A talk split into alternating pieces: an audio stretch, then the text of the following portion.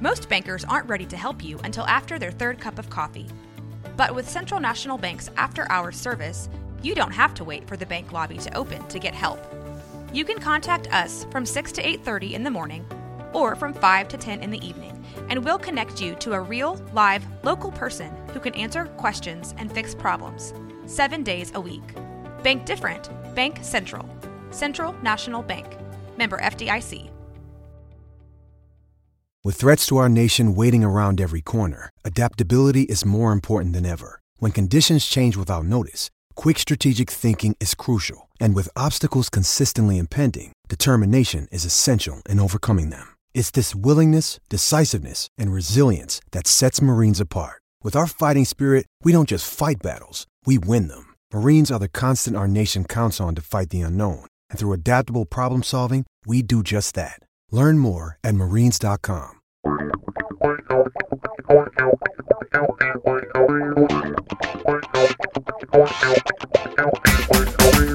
Hello, basketball fans, and welcome to the Dave and Dia podcast. Starting at center from Portland, the wily veteran Dave Deckard. And at guard from Los Angeles, the patron saint of rainbows and unicorns, your podcast MVP, Dia Miller. Welcome back to Dave and Dia, a Blazers Edge podcast. I'm Dia Miller. I'm here with Dave Deckard. It is Tuesday evening, August 31st, the end of the month. We are still in the off season. We've got a lot to talk about. Dave, how are you? Well, I'm doing pretty well. I think the Blazers made a pretty good move for now, anyway, with Larry Nance Jr. So it's a good week to be a Blazer fan. Uh, the best week of the off season for sure. Which is not a high standard for the Blazers. No, because it was nothing. It was it was like kind of It was nothing. vaguely was- moldy cream of wheat before this. I mean, Norman Powell being re-signed, that was at least with some instant oatmeal. But this is, you know, this is a waffle. I mean, it's it's not uh, not not too bad. Why do we always end up talking about food? Now I want a waffle. Okay, I so love waffles. okay, here we go. Sorry to roll your eyes, listeners, but okay.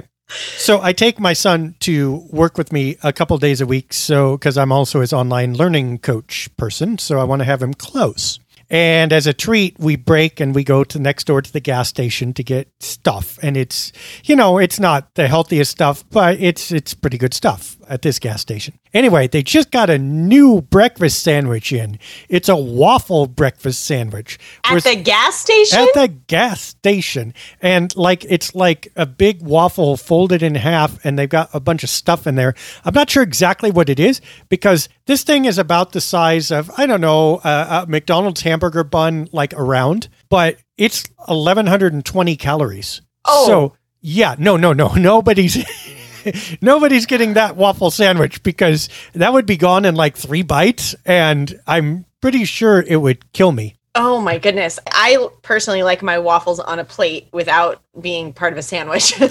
Yeah, me too. Although But- we should point out, chicken and waffles is a thing. I mean, that's a thing in the South. Yeah, I, I don't like it though. I'll eat the chicken and I'll eat the waffles, like even in the same sitting, but not in the same bite. It's that's too much for me. okay, so you just have to pretend you're having breakfast and dinner at the same time. Yeah, I don't like my food to touch in general. Like I don't I don't like have you seen those plates that you give little kids their food where there's like separation? I feel like I need a grown-up version of that because I do not like when my foods touch on my plate. I like my food separate.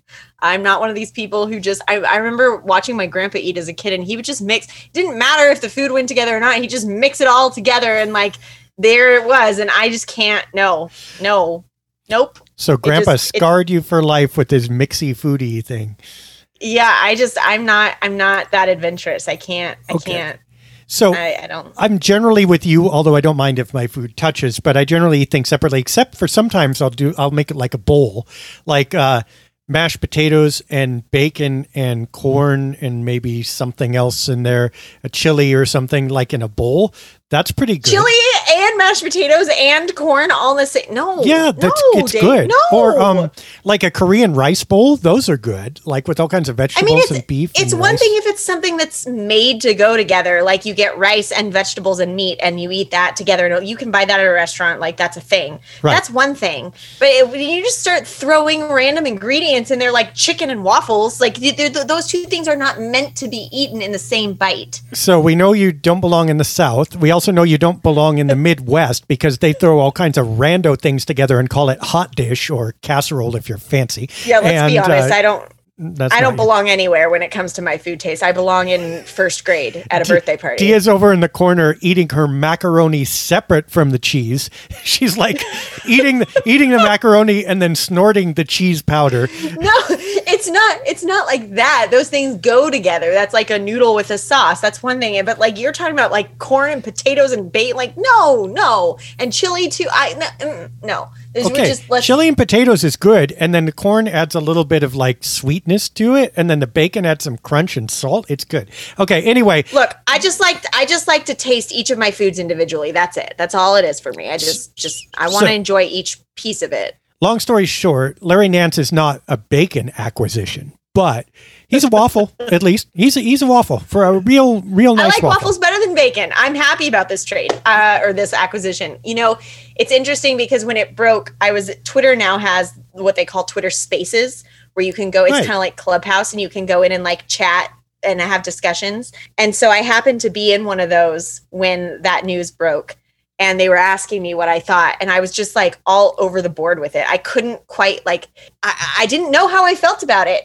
And now that I've sat with it, I'm getting excited. I kind of feel, Dave, like we're back to last year before the season started, where I was like, guys we're going to win a championship. I kind of like, I know that Larry Nance Jr. by himself is not going to win the Blazers a championship. I get that. I'm not completely delusional. Like, I understand how this works.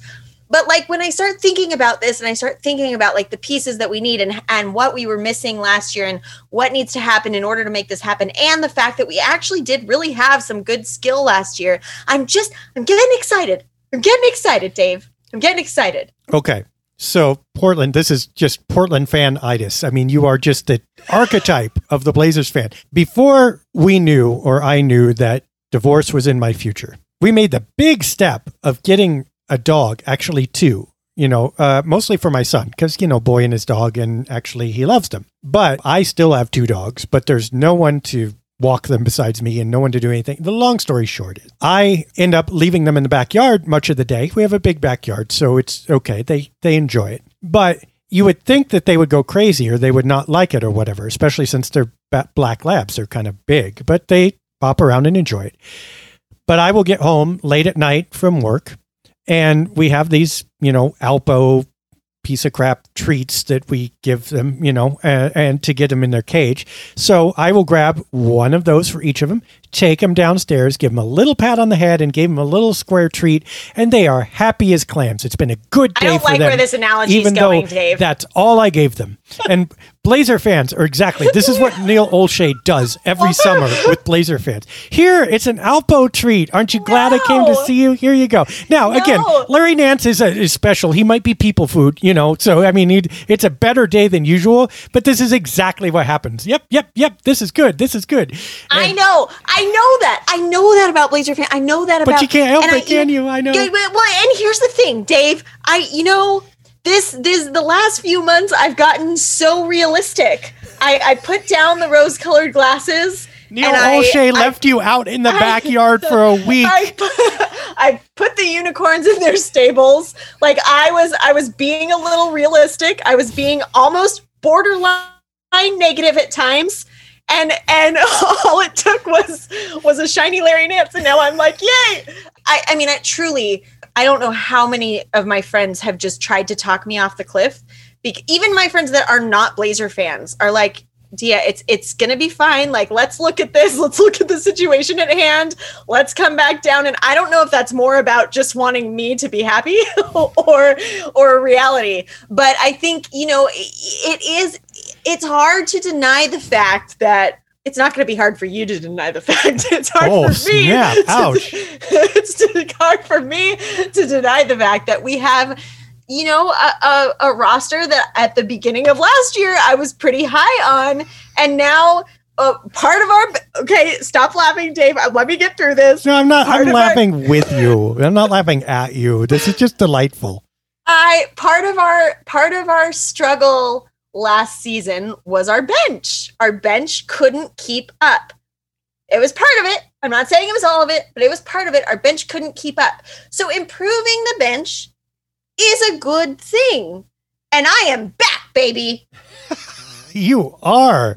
Yeah. Okay. So, um, improving the bench. You just blew. I had other things to say, but you just blew my mind there. Uh, lost Enes Kanter, Right. lost Carmelo Anthony, whom you loved. right Derrick Jones Jr. I mean, the Nance is an upgrade there. So lost those three players and replaced them with Larry Nance Jr., who is probably better for the Blazers than any of them, right and Ben like McLemore. four minimum salary players. So I mean, I, am not sure that they Okay, but things like, for instance, for instance, Enes Kanter and Melo together, not the best. I love Enes. Correct. I love Melo. I think they're great players. They're great people, whatever. But them together wasn't great. That was a problem we had. So there are things like that that I think maybe this is going to be, even though, again, if you just if you just look at like an individual Kanter, an individual Melo, an individual Derrick Jones Jr. Like if you look at them individually and then you look at the ones we got individually, you could maybe make an argument that it's not a big upgrade.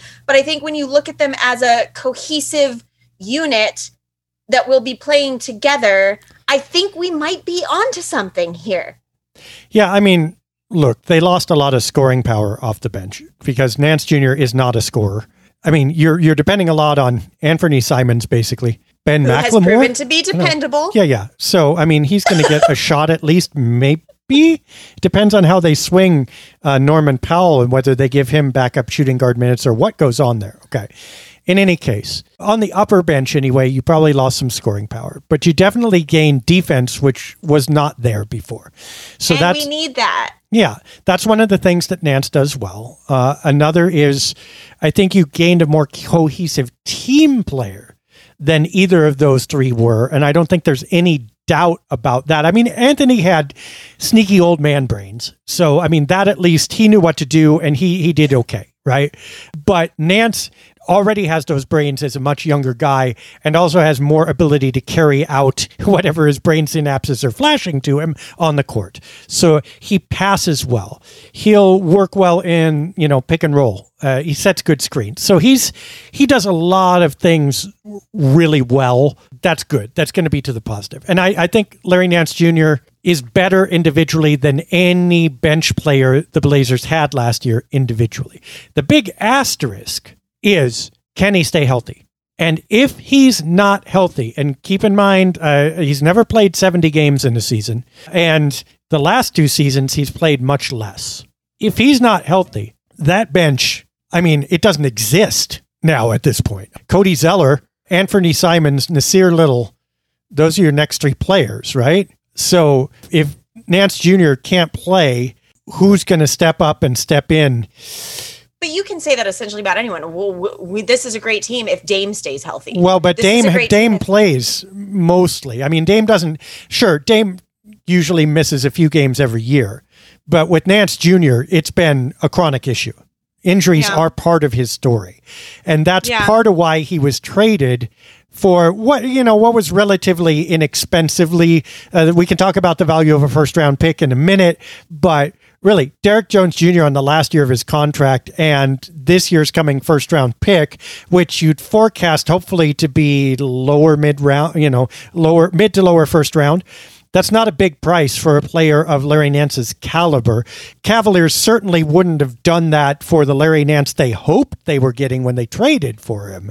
The reason that he came relatively cheaply is because he has been injured. Uh, so we'll have to see. Yeah, I'll say a couple more things about this. One, I think that I speak for a lot of Portland fans in saying we love a player who loves us.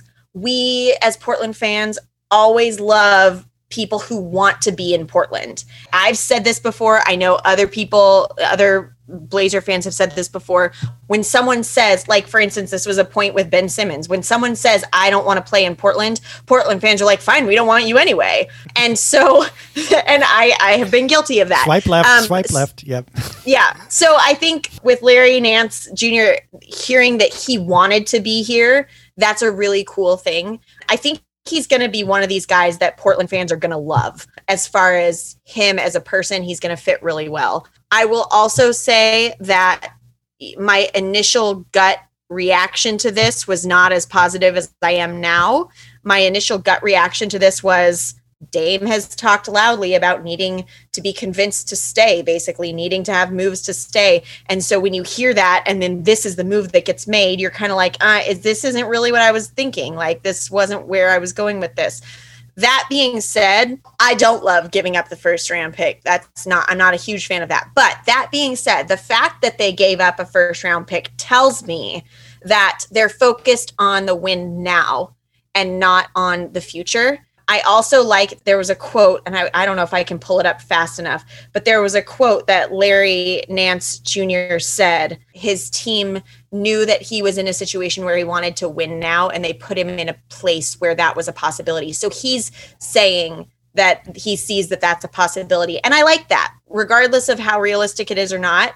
I like the attitude. I like hearing that. That's a positive thing for me. So I think there's I think there's a lot of positive here. I acknowledge the fact that it's maybe not what we were all hoping for and and waiting for, but at the same time, the longer this has soaked in and the more that I've thought about it, the more excited I am about it. I think it's a good move. I also think it's good that we're seeing national media saying that it is a good move for the Portland Trailblazers. That can't hurt. Unless it's Shaq. Don't get me started on Shaq. Well, realistically, though, compared to the Cavaliers, 30 wins is win now. I mean, so he's definitely in a better situation. But to your point, this is really a no fault contract for the Blazers because Nance only has one year remaining. It's a declining contract. So he'll make next year what Derrick Jones Jr. was making this year, 9.7 million even if Dame leaves, they're not going to be stuck with Larry Nance Jr. if they don't want to be. That contract is probably tradable next year, or even if it isn't, you go through one year and he comes off the books. So it's a typical Neil Olshey move that way. There's not going to be a huge downside to it. The question is, like you say, is it going to do enough? And there, there are rumors out there, and I think you know they're not uncredible that the Blazers were going for Lauri Markkanen, the guy who got traded from Chicago to Cleveland. That would have been an interesting move as well, but that would have been a longer term contract. And obviously, there would have been no defensive improvement there. But he would have been more of the this player is going to stick around, and whether Dame leaves or stays, he's going to be a super valuable piece, or at least as valuable as he was when you traded for him. Nance probably isn't that. If Dame leaves, eventually Nance will probably be out the door too, unless he signs for really cheap. But that's okay. That kind of flexibility, whether Dame stays or Dame leaves, that actually helps in a way. You're not burdened down by contracts that you that you don't want to have. I, I like it. I, I, there's nothing not to like about it, except for again, you know, I likened it in the the post I wrote about it to the Blazers using their credit card. That's the first round pick, and they threw it in because that's what it cost. That's what it cost to get one of those players. They didn't throw it. I'm not sure they made a philosophical decision as much as an economic one that if we're going to get a player of Nance's caliber or of Markkanen's caliber, we got to give up a first round pick. So that's what they did. It's next year's first round pick, which they anticipate, hopefully, it's lottery protected, obviously, but they'll they think if, if ever there's going to be a pick that's low, it's going to be next year's. They're only going to go up in value as you go along. So that's the one to give up. Sure. At the same time, we talked about this earlier. They've got very little in the pipeline. And now yeah. they didn't have a first round pick this year. They're not going to have a first round pick next year if things stay as they are. That pipeline is not getting filled up. And it's sure not getting filled up with these minimum level signings. And I don't know how much we trust Greg Brown, uh, but if the glass is half full, it's half full plus a millimeter or two, maybe at this point. He's going to have to show a lot more if he's going to fill it up. So they did the same thing. They just did it more. They keep hoping it'll work out. Nance is another one like Covington, who's an example of how it could and might. But Covington, as well as he worked out individually, didn't change the fortunes of this team. If Nance doesn't either, it's awful hard to charge this and call it a fantastic move. It's just a move that won't have a ton of consequences. Oh, Dave, you're killing me. No, it's a, it's a good move. It's just Is that what that meant? yeah, it's a good. Well, I mean, I was giving the shadow side to what you said, but it's a good move. Yeah. It's just Yeah. not a different move. Yeah, well, and I think that kind of leads us into the discussion that's happening right now. I mean, unless there's anything else you want to say about No, I mean you're going to love watching him. I'm going to love watching him. He's he's a really Yeah. good fit in Portland. Markkanen would have been too, by the way. You would have really loved his catch and shoot. I mean, Markkanen, I think, would have really prospered in Portland because he's going to get some wide open shots. That would have been fun. Now the defense, oi, but I mean, you want to turn up the offense, which also, I mean, we should mention that. It's a little bit of a weird thing if they were going for him and they're preaching defense, defense. We got to improve the defense. And then maybe you almost traded for a guy who just doesn't play any. I mean, that's. But we don't know that we don't know that that was a thing. It, it could have been a rumor. We It don't know. could have been. Uh, but what I- Yeah, mm, but-. I will say I'm glad that's not what happened. For me, at this point, I'm glad to see some emphasis being put on defense. I think that that's important, and I think that that it's exhausting when every time they add someone, it's like, yeah, but they're really good on offense. Okay, so now our goal is shoot 300 a game. Like we have got to play some defense, and so I'm excited to see that from him, and I, I think that this is promising to me. Yeah, but okay, let's examine this too, though.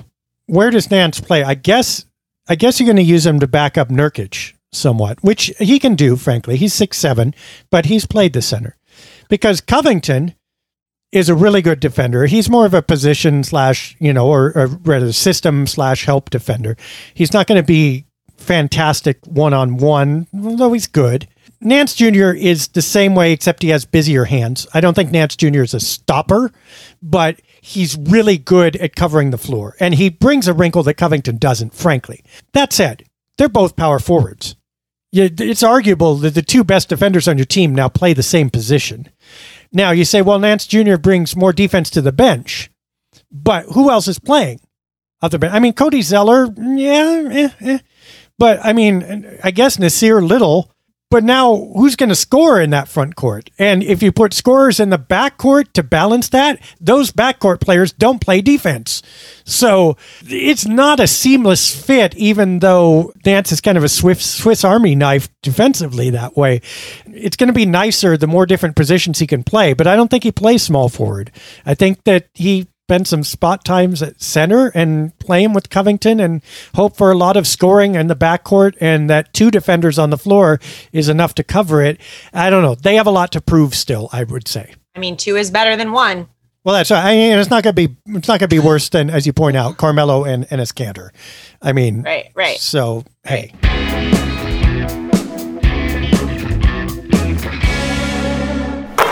so that kind of brings us to to more rumors. You know I, I think we do a pretty good job on this podcast of of moving along. We try not to stay stuck on one thing for too long. You know things come up quickly and we move on. But the ben simmons trade has been recirculating now that he's come out and said he doesn't want to be in philadelphia anymore. There's you know obviously speculation about that. The big one that we're hearing is ben simmons for dame. I'm just going to start this conversation by saying it's not going to happen. Damian Lillard is not leaving Portland right now. This is not a trade that I think has any actual reality behind it.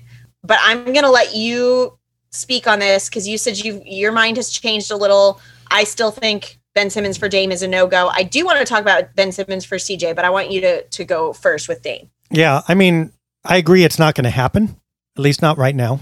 And I think Ben Simmons really goes elsewhere because I don't think Ben Simmons wants to come to Portland. But look, when we talked about before, this was before free agency, before the summer. It's pretty evident right now that the Blazers are stalled. And I'm not saying there's not going to be any more moves, but we have no indication that they're going to move CJ for anything or anyone else for anything, frankly. And They've got two contracts coming up in Jusuf Nurkic and Robert Covington that are expiring. And as we talked about last time, they're going to be up against the salary cap and luxury tax next year, which is why it's really important to get below that tax this year. So there's a lot of moving parts going on that make it seem like this team is not going to stay intact no matter what. Now, the thing that would have changed that is if they could have swung a big move to change its fortunes, and now all of a sudden it's worth spending all that money for. I don't see that having happened. So you know what? I think if I were the Blazers, I'd do this. And I would take Simmons and I would take draft picks and I would run. And I, by the way, I want later draft picks. I don't want I don't want Philly's draft pick next year. I want it three years down the road, right? I want it four years down the road, and I want their first rounders and I want them lightly protected, if at all. And if they'll do that to dump Simmons, and I can get later first round draft picks and I can get Ben Simmons for the next few years, I do it.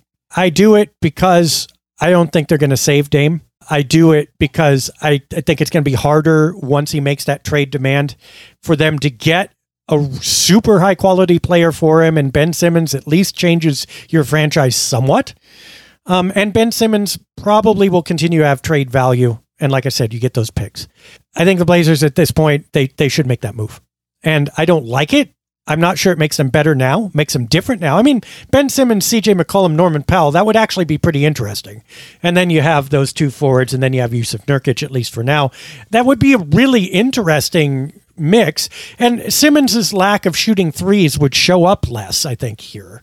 So I, I think that it would make at least make this this season palatable. In the long run, I don't think it's a good move, but it, it might be a better move than just running out the string. So if that were seriously on the table and they would give me enough quality first round picks, I'd do it. I am going to maintain we don't trade Dame. That's where I stand on this. I don't think there's anything you can say that would change my mind. I think the only way that Ben Simmons ends up being a decent fit in Portland is if somehow that becomes a Ben Simmons CJ trade, which I don't love. I have gotten to the point, and I know we've had this, I feel like I've run the gamut this off season of what I think we should do. And a lot of that is just pure panic of we need to do something. What are even our options? Um, at this point, I'm I would go as far as to say I don't think CJ is the move. I have another thought in mind as to what we could do, but I don't think it's something we need to get into today. But CJ is not the move in my opinion. I don't think we should trade him. But if we were going to do something for Ben Simmons, the only way I see this working is if we trade if, if we make a trade for CJ. And the reason I say that is because I think that Dame and Ben Simmons could essentially pull off a Steph Curry, Draymond Green type thing where Dame's playing off the ball a little bit more and and you see that kind of a model. I don't think Ben Simmons can do that with CJ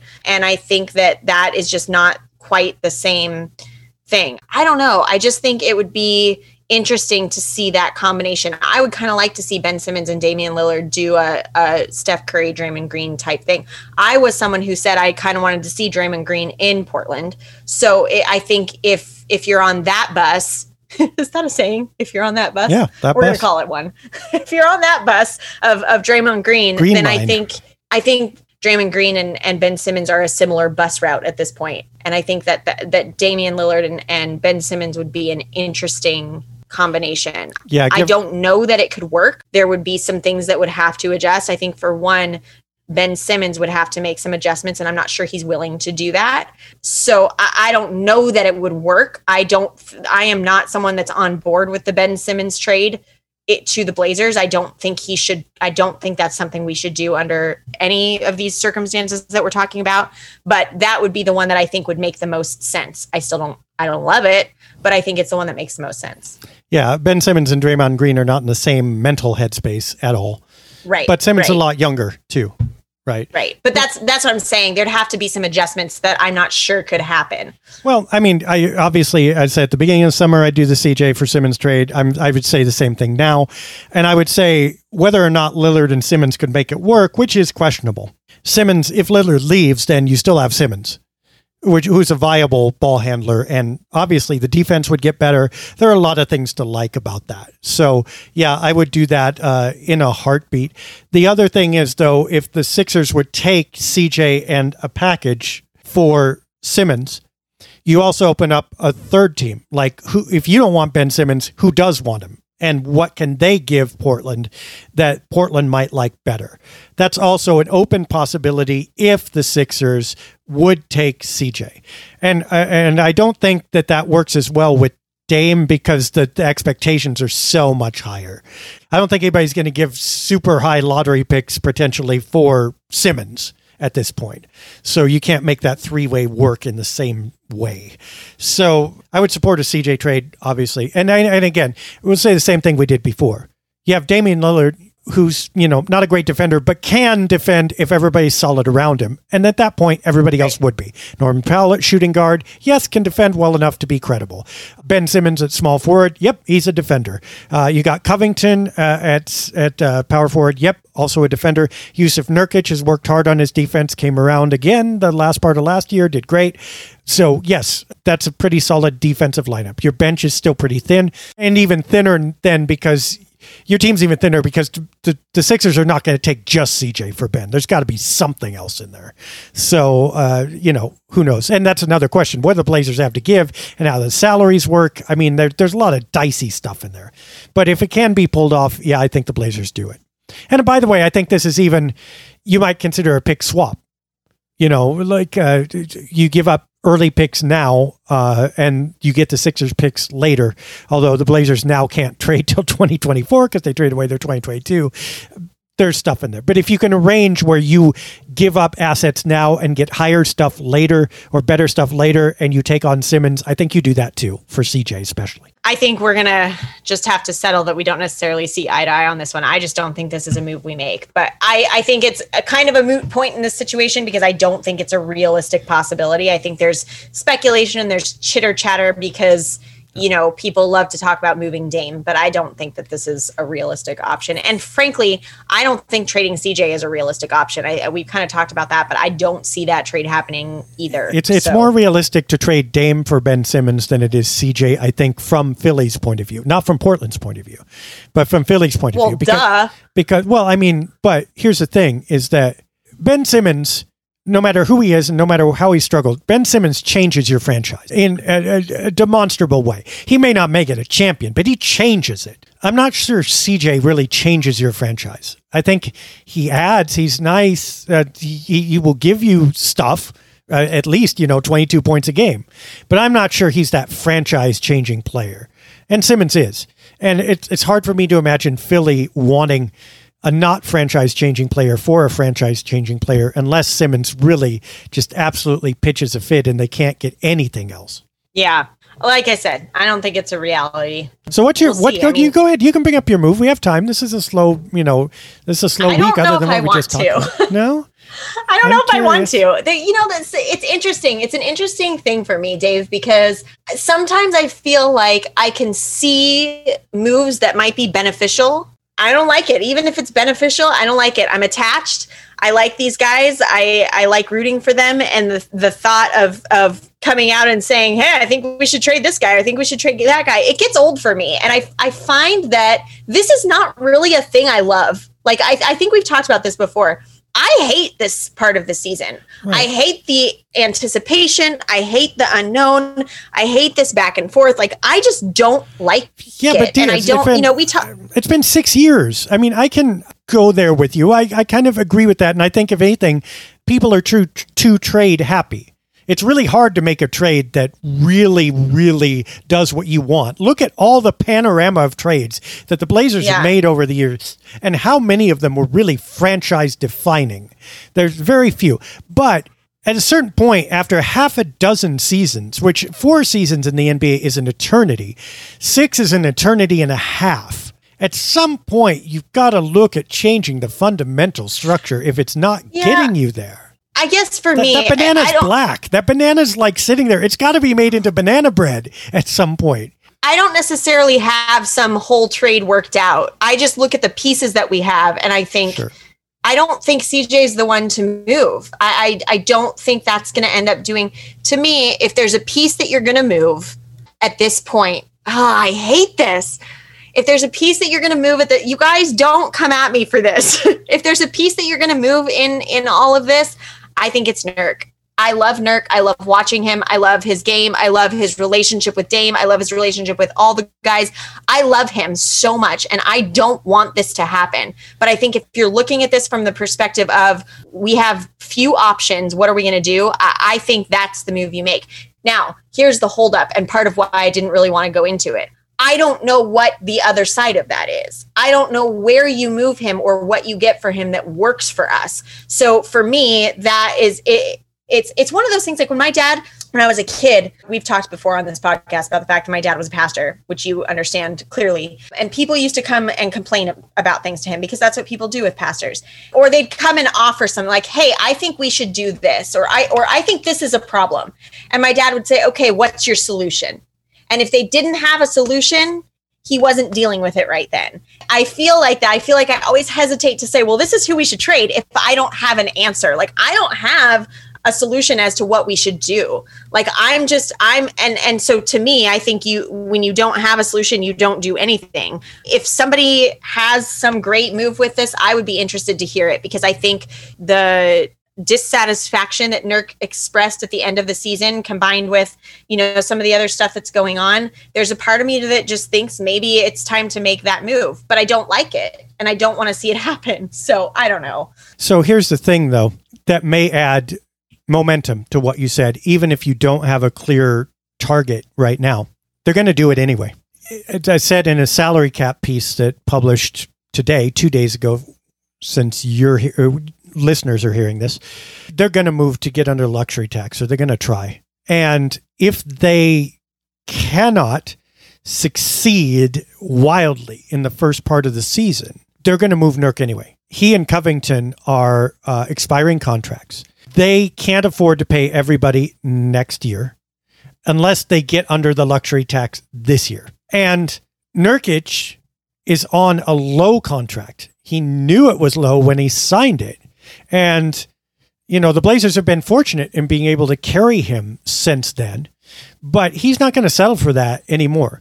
And if he has a bad year, he's going to want, you know, 16 million. If he has a good year, he's going to want 20.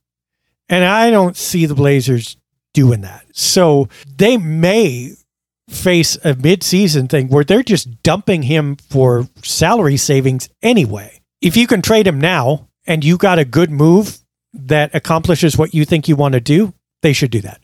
Now, yeah. The problem is, what is that move and what's better than Nurk and what doesn't bind you up with more salary? That's the issue. They might as well make the move now because they're going to be doing it in five months. And and by the way, again, same with Robert Covington. I don't think the Blazers re-sign him. Uh, and the, the, caveat is, the asterisk is, you know, they get off to, uh, you know, 16 and four start, and you're going, okay, championship team then there's incentive to keep him. But unless you foresee that happening, if you see the Blazers somewhat over 500 midseason, they're going to have to make some really tough deci- decisions, or they just let those players go for next to nothing or nothing at the end of the year. I still refuse to even discuss the Robert Covington possibility. I'm not there. I can't mentally handle it. so we're not going there. But I would say to those of you listening, if you are one of these people that messes around with the trade thing and whatever, if you have a move for Nurk. I want to hear it. Tag me on Twitter. This is something that I'm curious about and I want to see just for the fun of it. That's such an ironic statement because nothing about this is fun for me. But I'm but I'm curious what kind of moves would even be an option. But yeah, that that's my thing. My thing is, and and I know we kind of did like our keeper yeet thing and whatever. We talked about all these things, and I felt some pressure to move some players. I couldn't. You told me I couldn't say keep to all of them. Um, so it, when we did that, I did say yeet CJ. But the more I've thought about it, the the more I don't think that's the move. I, I really think that the move is is Nurk, and I know that's controversial, but that's where I'm at.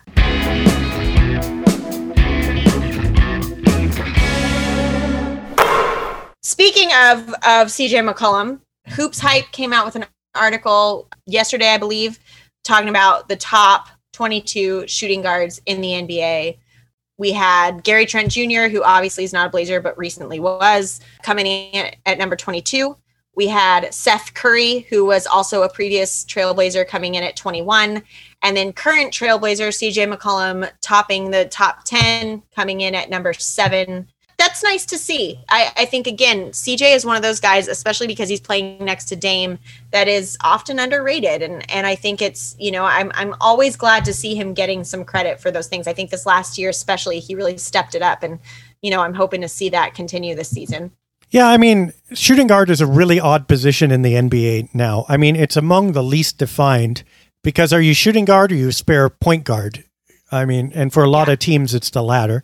There aren't a ton of great shooting guards in the league right now either. I mean, number one was James Harden. I think everyone would acclaim him as the best right now, no matter if you like him or don't. I mean, he is the the paragon of shooting guards right now. Bradley Beal was number two. I mean, and that makes a lot of sense.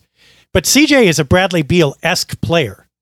I mean, uh, and you might argue that some people could say that if CJ weren't playing next to Dame, that CJ would be putting up closer to Bradley Bradley Beal numbers.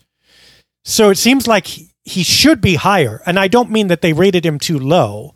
I mean, number seven as a shooting guard is not the same as number seven as a point guard.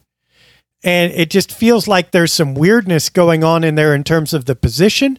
And even if you accounted all the positions equally, it would mean CJ was around the 35th best player in the NBA. Maybe.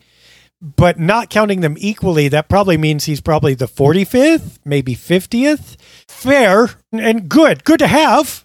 But also, you look again, like he's making 30, 33 million, 36 million. I mean, he's being paid like a top 20 player. And you know, it's just kind of it's just kind of not there. This is one of those things. It's like it's devilishly hard to rate him. And there are certain things that are great about him and you're not sorry that you have him on your team.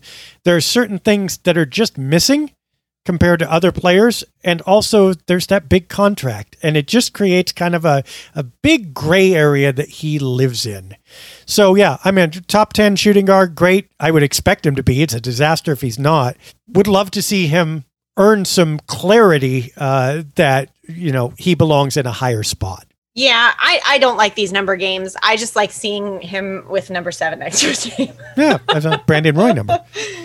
yeah he you know I, I think cj is one of those people that i just really love to watch him play i love to watch him play i love him as a person i think he's a, a wonderful human being and i really like his game and i think he's somebody who works hard and has stepped up and improved significantly. And, you know, again, kind of an underdog. He was small. He came out of Lehigh. He's kind of come from this position of being an underdog and really made a name for himself. And I think that that's really cool. I hope that by the end of his career, we see him as an all star. And I, you know, I hope he goes on and and continues to to just improve and get better. I mean, he is um, he's he's a great CJ McCollum. We say this every time. CJ McCollum is a transcendent offensive player he is wonderful. If he were in a different era, he would be so revered. So, hey, all credit to him. The problem is he's got some of what the Blazers don't need, like defense, you know, uh, and also like the stuff he does do, a lot of players do, including some on his own team. So there's just this almost a devaluation, which is not fair to him as a person or a player, but is absolutely fair in light of the roster he plays on and the era and the systems and the whatever that are going on around him environmentally. So, yeah, I mean, it's just hard to judge him. Yeah, but at the end of the day, again, I think he's a good fit for us. I know that's controversial right now with all these talks going on, but I think we'll see him staying with the team. I would be surprised if he gets trade traded. I think we'll see him stay. He has, there was also a story about him talking about having a championship mindset. And you know i think that this is this is how i feel. And i love that he said this. So i'm just going to quote him because i think it's better than summarizing it. I want to read the specific thing he said. He said i think whenever we step on the court we have a chance to win a championship. If you don't have that mindset and that mentality then you shouldn't play. That's my mindset and mentally every year to compete oh and sorry and mentality every year to compete at the highest level to really focus on being the best version of myself as a player to help us win. That being said i feel like every year we have a chance to win a championship but in the nba there's so many things that go into that. You need a little bit of luck.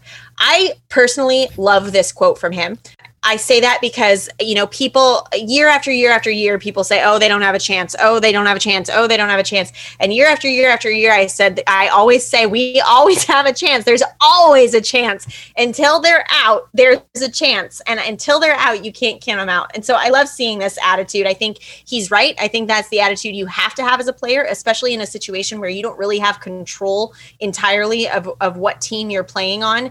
If you go in as a professional player in the NBA and you have the mentality that you are not a championship team, you're not going to be a championship team. And I think that so much about this game is mental that if you can go in with that kind of mentality, it's going to make you a better player and it's going to make you a better teammate. And so I, I like seeing that from CJ. Yeah, I don't disagree. What's he going to say? He's not going to say that, you know, we're not going to win it. But the, the part that's the most sticking out to me, though, is you need a little bit of luck. The, the Blazers, of course, that's the part that sticks out to you. but no, the Blazers, the Blazers are way more than a little bit of luck away from a championship. Way more. Now, also in your defense and his defense, he can't say that either. He can't say we need to be better constructed or we need.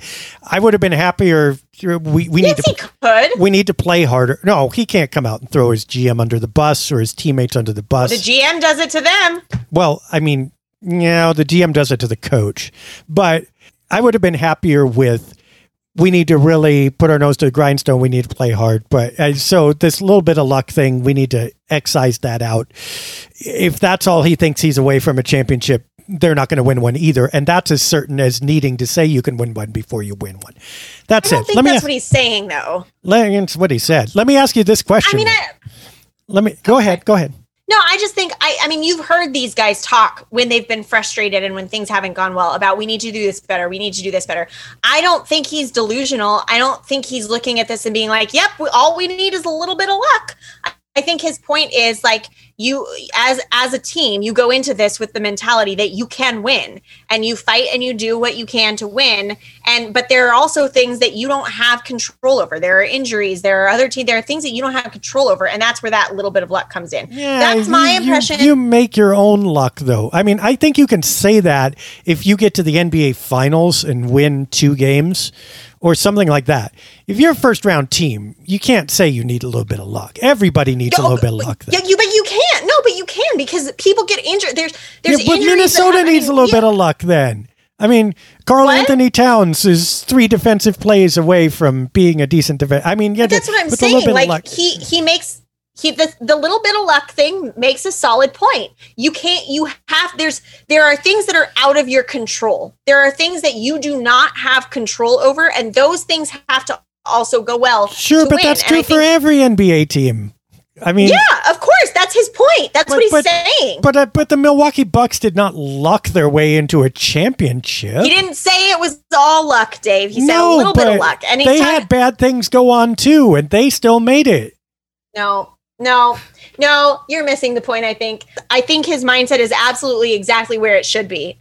I think that you you do you go in and you believe that you can win a championship with your team. Put in the work, which they do.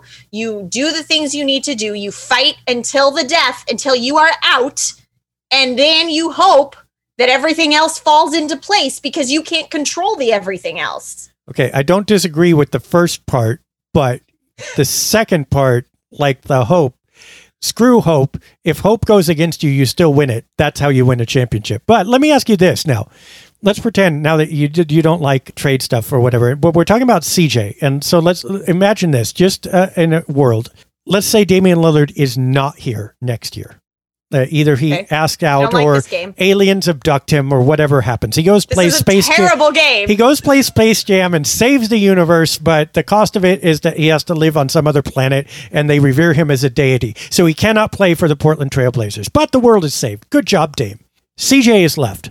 Can you build around CJ? Do you build does CJ stay if Dame isn't there as the next player that you build around? Yes or no? Or does if Dame goes, then CJ has to go too, basically? Can you? Yes. I will continue to say that you can. Yes. Is that what's going to happen? I don't. I don't know. I, I don't know what that would look So, like. But so you think you that can. the Blazers could build CJ could become Portland's number one option, and they could still contend for a championship? I mean, you would have to put strong players around him. You know, when you're talking about, you just broke it down and said he's what the however number person in the NBA right. player wise. I think you have according to obviously to some artificial ranking, we should say. Right, but but you have to obviously build an ensemble around him. But I think that that seems to be the case for any championship team. I think CJ McCollum absolutely 100% can be a major player in a championship team. Can he yes. be the number one option? Can he be the next Dame esque person? I don't I don't know that Dame is the next Dame. I mean, that's the conversation we keep having that we need to put more people around Dame. So I, I, don't know that you can make that argument for anybody at this point. I mean, the, the, you can't. You put a team of nobody, and I hate to say that. I don't mean it that way because these guys, even the right. worst They're player professional in the NBA, players, is incredible. Wonderful. Yeah, mm-hmm. right. But but you put a team of the wrong players around LeBron James, who is arguably the best player in the NBA right now, and it's not going to be a championship team. So this is not about a one. This is never about one player. One but, player. But you would say LeBron James is a number one option on a championship team, obviously, because Wait, he's, he's done. Arguably the number one player in the entire NBA right now. But I, what I'm saying right. is, people are saying even with Dame right now, like they want to bring someone in who's going to be as good as or nearly as good as Damian Lillard to play with him. So if if even Dame isn't the number one option and he's currently the best player on the team, then the argument would be no. But I think you can build a team around CJ. I just think that you have to put more ensemble players around him. Would you view Ben Simmons in that same category? Like, could he be a number one option on a right now no. I think there's i think there's issues with him that and it has nothing to do with just his skill. I think there are things that i, I think cj is a leader. I don't think ben simmons is a leader. I think he's a very talented basketball player but i don't think he's someone who can lead a team to a championship. I think cj mccollum everything else aside, is the kind of leader that could lead a team to a championship. That doesn't always just based on skill alone. I think skill obviously plays a role in that, but I do think that he is the type of leader that could, if you put the right players around him, could lead a team. Yeah, I think that's fair. I'm not sure that I disagree with that, the leadership and the the maturity and all that. I'm not sure that skills wise and talent wise that you could build around him sufficiently without exceeding him and making someone else by default the number one. Which but, is but just because somebody, but just because somebody has more skill or, or right. different abilities You're on a higher level leader. doesn't necessarily mean they'd be the leader right. either. So, I, I so it. I guess it depends on your definition of building a team around a player. Because to me, that's a whole lot more about who a player is as a leader than it is about skill because I think that I I, I think there's a difference there. Sure. Uh, yeah, my thought though in this thought exercise is that CJ does not survive Dame. That if you lose Dame, keeping CJ is just going to be an expensive way to get worse. I, I, don't mean that he's going to make them worse. I mean he's not enough of a tent pole to hold up the whole circus tent, and so it's going to droop around him, and he'll be good. He'll always be good, but there's going to be no circus going on at that point. So I, that at that point, if you're willing to at, at this point, and here's my philosophical point: if you're willing to trade someone after Dame leaves, you should be willing to trade them now if you think it makes you better either now or in the future. Because I don't think that you can bank on this roster staying the same, maybe even past this year. So I think the door is wider open for considerations like that than it was. Yeah, I mean, I, I think we've talked about the fact that at this point you have to be open to trading anybody who's not named Dame. Although for you, even that includes Dame. For it's not my fault that it's even. I mean, I would prefer to say no. I was i was there saying, two months ago, but Dame himself saying, has changed my mind. I'm just saying. For me, right now, you have to be open to trading anyone on this team whose name is not Damian Lillard. I would not be open to trading him. I think you have to be open to that. I don't think that means it's the best move. That being said, I think if Dame is no longer a trailblazer, this entire team gets blown up regardless of what we think. I don't think it's going to be a situation where Dame goes and they keep the rest of the players and try to bring some random person in to fill his shoes. I don't think that's going to happen. I think what's going to happen is Dame leaves and they blow it up and start over. I, I could see them trying to hang on with Simmons and CJ. I can. But that's that's one of the few moves where I could see that possibly happening. And it's not because I'm a big Ben Simmons stan either. It's just that that's a new wrinkle, a new possibility, a new talent that that they don't have. And then you would think, well, is there is there a chance that if we really up the defense, and this guy can still score, don't forget that, and you have good enough players in the front court, hey, you know, are you are you in the same spot now, which is everybody saying they're one player away? Are you also not one really good player away with Ben Simmons? Maybe, even though clearly I think Damian Lillard is more of all the things that you talked about than Ben Simmons is. But I think they could make a mental argument that they're one they're the same one player away that they would have been with Dame. That said, I, I agree with you though. I first of all, I don't think Simmons is coming. Second of all, I think if Dame goes, then it's recycled. It's Control Alt Delete, and and given that again, I mean, and I think again, it's going to happen. I think it's going to happen this season, in the middle of this season, whether you want it to or not. So don't I don't. be don't be holding back. Oh, Dia, it's critical. It's it makes so much difference if they get below the luxury tax this year. Oh, yeah, that I think. Oh, yeah, yeah, yeah. Sorry, I misunderstood what you were saying. That's right, but but uh, you got to understand to get below the luxury tax, they're going to have to trade major players at this point. right, right. Well, that's where I think Nurk comes in. Yeah, I mean it's going to be Nurk and somebody probably, and it could be Nurk and Right. Covington, but it Stop that. but it might be it might be Nurk and you know Anfernee Simons would be another candidate. I mean that would be hard. I can't imagine Neil Olshey doing that. But literally, I think the mandate to get below the tax is so. Yeah. I get. I should have explained it better in my post. It's three out of four years, right?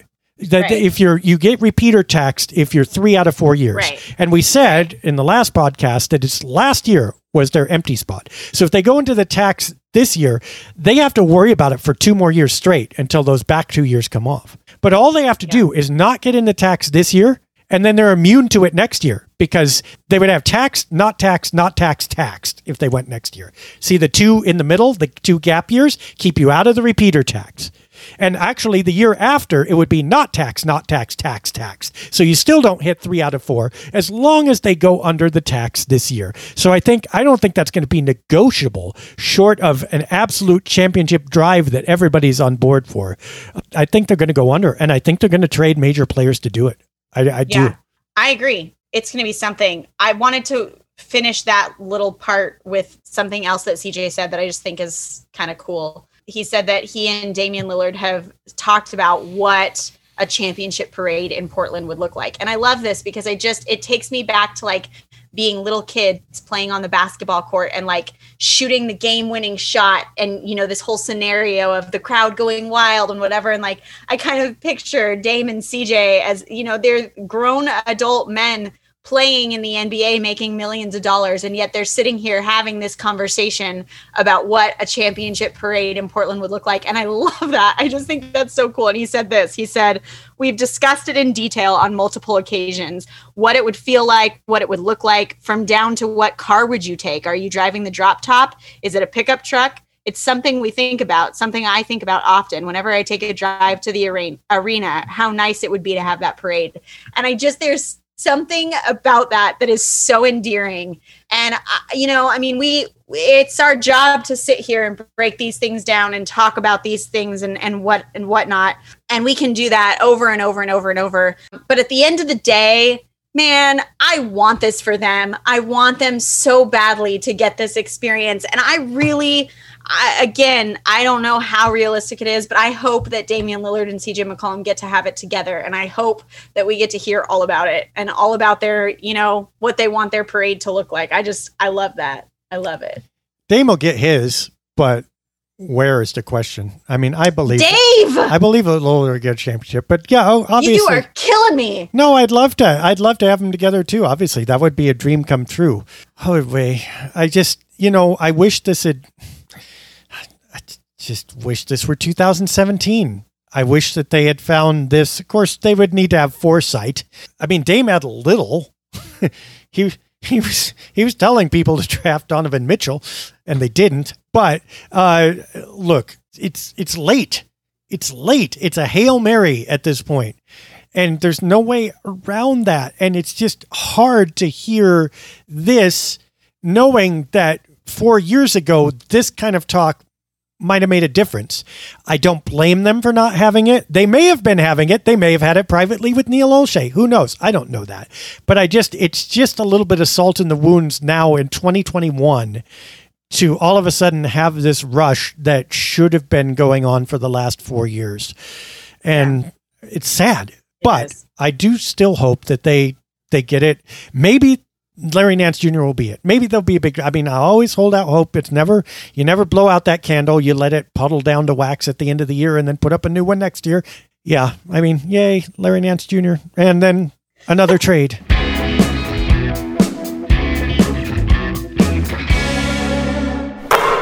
The Blazers have announced their schedule. It's a little crazy. The opening game is against the Sacramento Kings on October 20th. That is coming up real quick. We're only, what, um, two months away from that?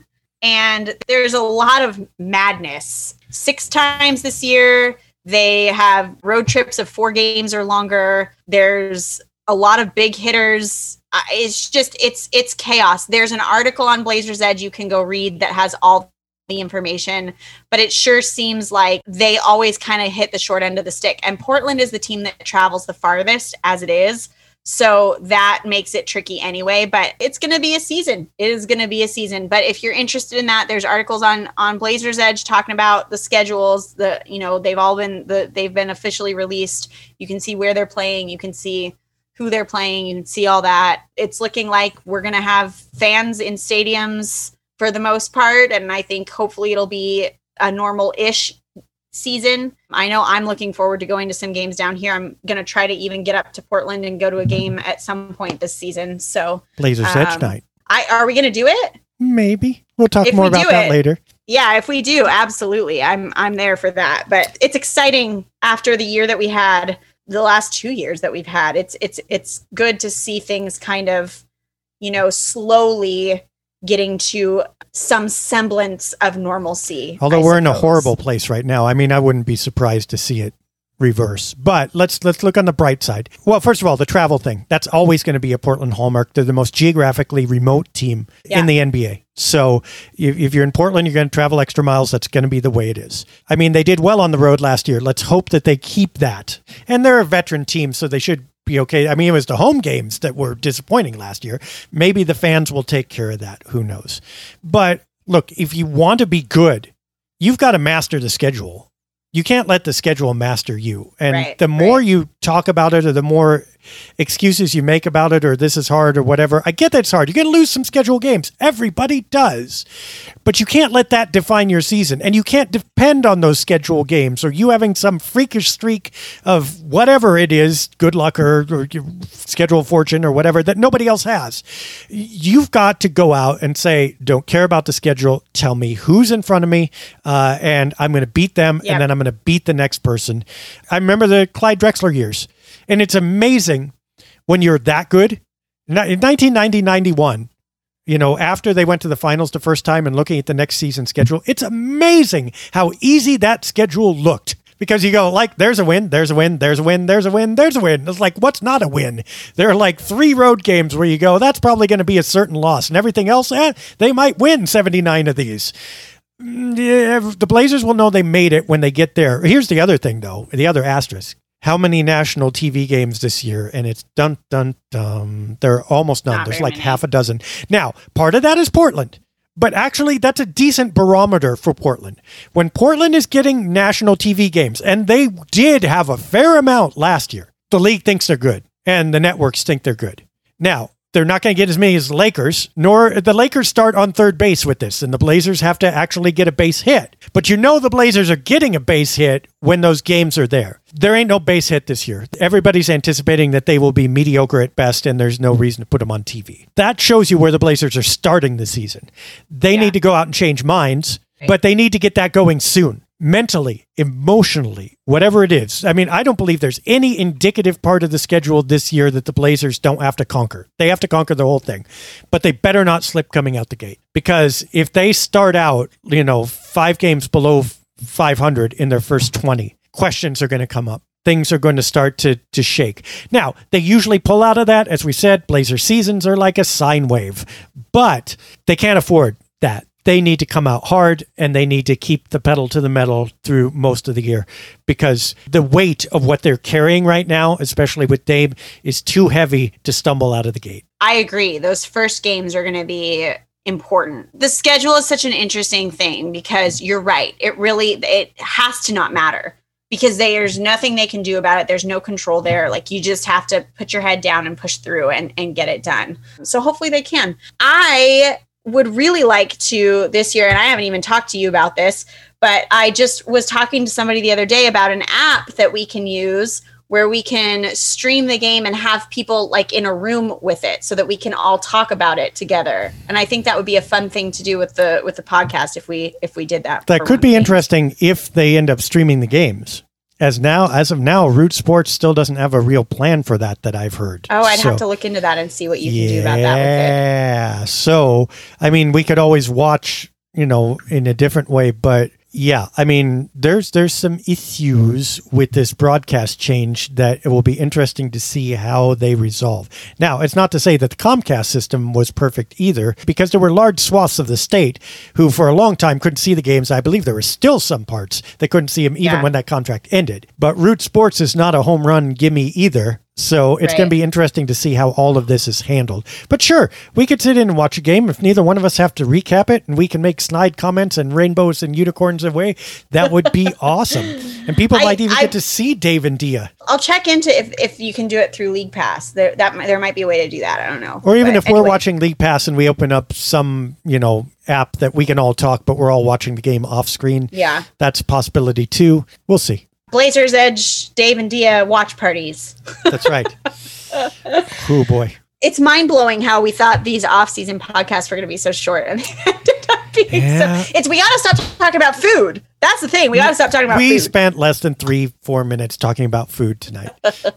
I'm going to eat another burrito tonight, though. Podcast nights have become burrito nights. It says this week we recorded before midnight, so it'll actually be a, you know, Dinner. dinner instead of like fourth meal or whatever it is. right. Dang you, right. Co- Taco Bell! Stupid. They still don't have the seven layer burritos, but and they keep coming up with new stuff. And Taco Bell brings back. I I just there was a headline: Taco Bell brings back lost menu items or something like that. And I go, oh, oh boy, maybe it's a seven layer burrito. Want to go? Want to go? It's stupid breakfast. I mean, yeah. I, I didn't even know Taco Bell had breakfast. Well, That's, I don't, yeah, exactly. Who cares? I don't. mm. It's weird. You're in desperation if you're eating like fast food breakfast. You must be on a long road trip or something. It's, it's I, you know, I, I love McDonald's breakfast. I'm not gonna lie. It's Really? it's fantastic. why does Yeah, that not I like surprise me? What do you like?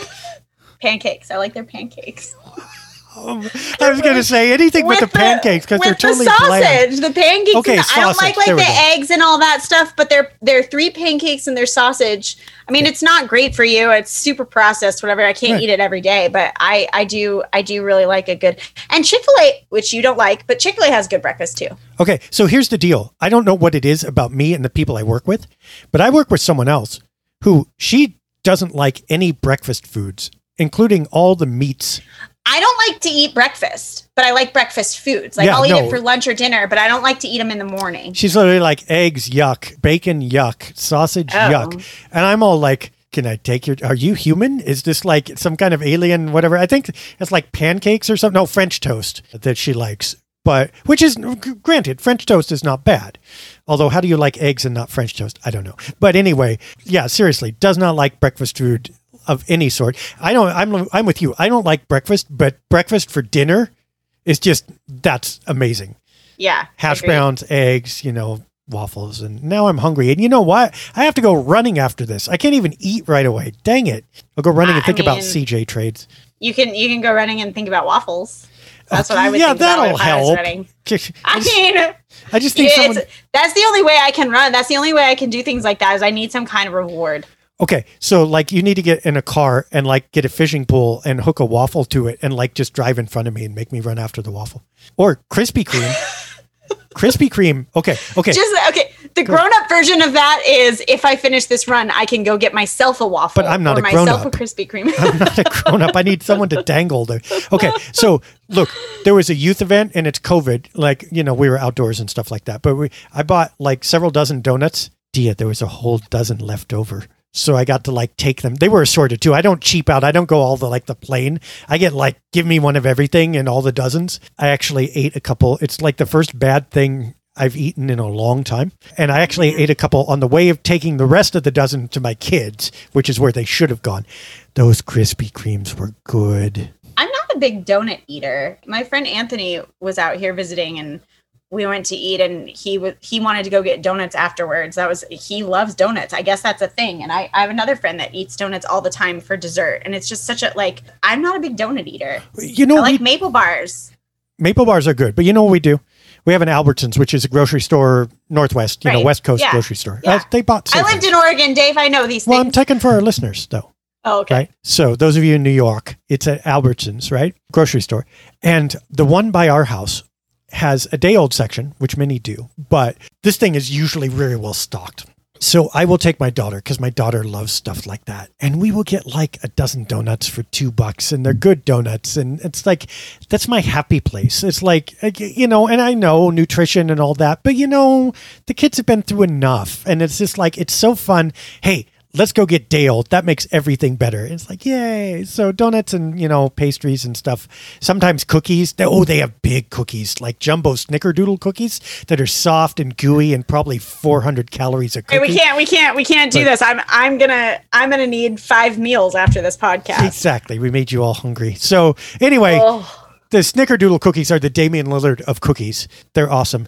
No, you want to know the Damian Lillard of cookies? Go look up the Cookie Crate on. You can look it up on social media. They have a website. They're based in Tennessee. They will mail you a box of cookies. It's my friend's company. I have literally never tasted a cookie that good, and I am a big fan of cookie. I am a cookie connoisseur, Okay. Wait a minute. I got to write this down because Christmas, like, or birthdays of my daughter. and it's Oh it's gosh. literally the best. It's the best gift because they'll come in the mail and they're fresh. They're all and you can freeze them if you want to, and they they thaw out really well. The Cookie Crate. I highly recommend the whipped cream cookie. I recommend the 80 beer cookie. Um, and I 80 really beer cookie? 80 beer. Yes, Like they make 80 it. beers? They make it with a local beer, and you can't. It doesn't taste like beer, but it's delicious. And I highly recommend the Oreo birthday cake cookie as well. Those are my three favorites. I think if I had to pick. No, I'm, Um, I'm but they- definitely going to get those for my daughter for, for her Oh, birthday because that would be so so, awesome. Yeah. They're now, so good. look, it's the Oprah. it's the Yeah. Oprah. my favorite things. Yeah. A cookie for you Okay. and a cookie All for right. you. I'm so sorry for all of you who listen to this for Trailblazers because we have once again gone off the rails. Well, we but- said the Damian Lillard of cookies. We tied it in. okay, that's a stretch, but okay. Well, I mean, if it's my daughter's birthday, I don't want the CJ McCollum of cookies. I want the Damian Lillard of cookies. Dave. Okay, we're done. We're done. We just need to stop this now.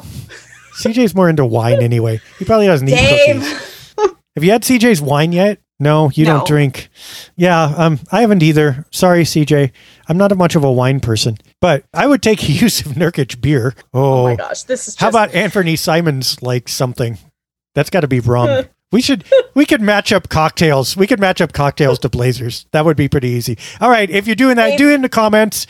In the comments, we'll watch for We're- Blazers cocktails for Dia who doesn't fired. drink. Did you fire me again? This is like the third time. I said. I said we're fired. Oh, you're going too? Okay. All right. For Dia Miller, I'm Dave Deckard. Enjoy your cookies, cocktails, waffles, chicken, Mexican food, and Trailblazers. We will see you Oh. next week. A hater sees an opening down the lane, moves towards the hoop, but then Dia comes out of nowhere to swat the shot attempt away, saying, Get that weak stuff out of here. Dave scoops up the loose ball. Now it's a fast break the other way with Dia. She's flying down the court. Dave sends her an alley-oop. She jams it. Boom! Shakalaka! The crowd is on its feet saluting Dia. I tell you, if she isn't the Rookie of the Year, they really ought to just stop giving the award. What a talent!